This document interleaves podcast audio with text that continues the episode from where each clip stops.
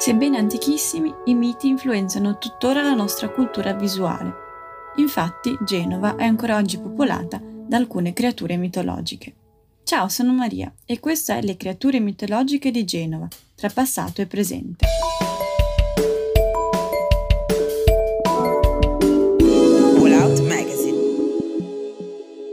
Il grande antropologo James Frazer, nel suo volume Ramo d'Oro, sostiene che il mito è il primo tentativo di rispondere a quelle domande generali riguardanti il mondo, le quali senza dubbio si sono imposte al pensiero umano fin dai tempi più antichi e continueranno ad occuparlo fino all'ultimo. Il mito tenta infatti di spiegare le origini dell'universo e i suoi fenomeni, utilizzando l'immaginazione e creando mondi magici, popolati da eroi mitici e bestie fantastiche. Queste costruzioni, dalla potente forza suggestiva, sono giunte fino a noi, talvolta entrando stabilmente a far parte della nostra cultura, popolare e visuale. Dalle serie televisive ai libri, dall'universo dei cosplay ai giochi di ruolo, ovunque ci giriamo, scorgiamo intorno a noi tracce visuali di miti antichi.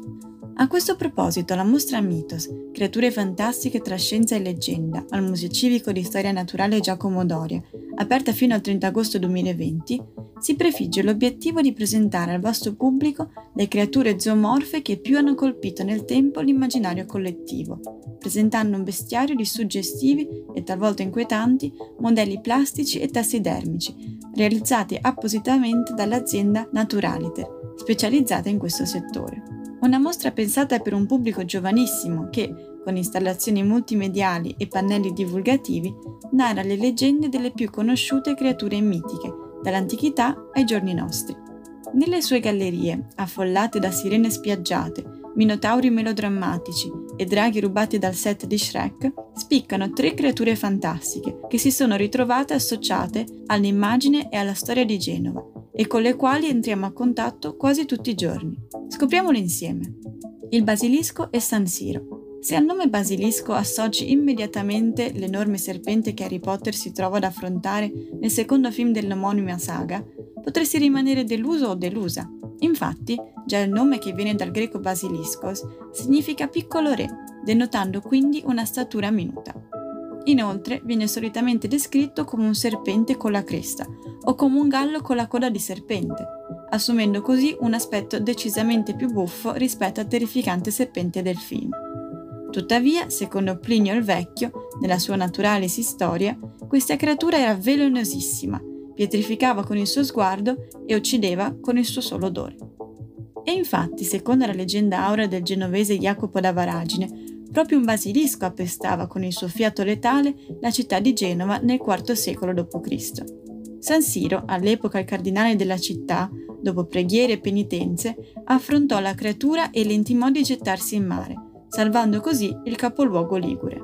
Considerato l'impegno di San Siro nel combattere l'eresia ariana, questa potrebbe essere identificata con il serpente maligno. Sebbene questo mito non sia forse conosciuto ai più, ha tuttavia lasciato una traccia indelebile sui muri della città. In vico San Pietro della Porta vi è una lapide marmorea che raffigura San Siro nell'atto di cacciare il basilisco, con l'iscrizione in latino tradotta con «Qui si trova il pozzo dal quale Beatissimo Siro, arcivescovo di Genova, fece uscire il terribile serpente di nome Basilisco». Il dragone e San Giorgio. Questa figura non ha bisogno di lunghe presentazioni, dato che la sua immagine è molto presente nella nostra tradizione figurativa. Di origini orientali, ma presente in tutte le mitologie del mondo, era il più grande dei serpenti e, secondo Isidoro di Siviglia, possedeva una cresta, aveva una bocca piccola, una gola stretta e tutta la sua forza risiedeva nella coda. A seconda delle culture, il dragone ha assunto un ruolo positivo o negativo. In quella occidentale è solitamente associato all'idea del male. Infatti, il cristianesimo sancisce l'identità tra diavolo peccato e draghi serpenti. Si pensi infatti al peccato originale. Nel Fisiologo, trattato morale cristiano del II secolo d.C., si raffigura il drago trafitto da un cacciatore, rappresentando così la battaglia tra male e bene vittorioso. Da qui si assiste a una profusione di scontri tra santi e serpenti draghi, soprattutto nelle agiografie. Un esempio intramontabile è quello appunto di San Giorgio, la cui vicenda è narrata nuovamente da Jacopo da Varagine. Leggenda vuole che in Liglia vivesse un drago che terrorizzava il paese e pretendeva il sacrificio di vite umane. Il santo guerriero giunse in quella terra straniera ed uccise il terribile drago. San Giorgio, assieme a San Bernardo, al già citato San Siro, a San Lorenzo, il dedicatario della cattedrale, e San Giovanni Battista, il patrono della città, è uno dei 5 protettori di Genova. Per questo motivo, camminando per i vicoli della città, ritroviamo frequentemente la sua lotta contro il malefico drago, scolpita su bassorilievi o dipinta sulla facciata del Palazzo di San Giorgio. Il grifone sullo stemma. Anche in questo caso la fisionomia mitica del grifone non è variata nel tempo. Formati da un corpo leonino, ma con ali e profilo di aquila, erano animali feroci, come sostiene Isidoro di Siviglia, ma connotati da una forte accezione positiva. Essendo infatti a metà tra il re della foresta e il re del cielo, essi esprimevano forza, potere e regalità. Per questo motivo venivano raffigurati spesso e volentieri sui blasoni di famiglie nobili o di comuni, proprio come nel caso dello stemma di Genova. Secondo gli studiosi, i grifoni comparvero sulla bandiera genovese nel 1139. Rimasero sullo stemma fino al 1797, quando a seguito della rivoluzione giacobina furono distrutte le antiche insegne.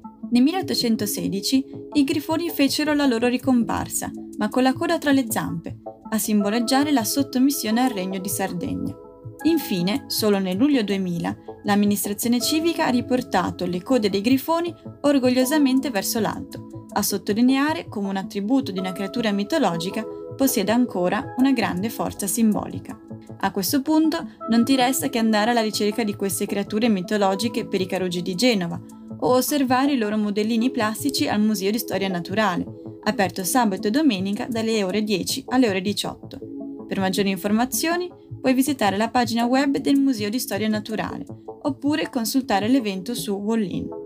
Se il mio articolo ti è interessato e hai delle domande da farmi, scrivimi alla mail che trovi nella descrizione del podcast e in fondo all'articolo su Wallout. Potrei risponderti con un nuovo articolo.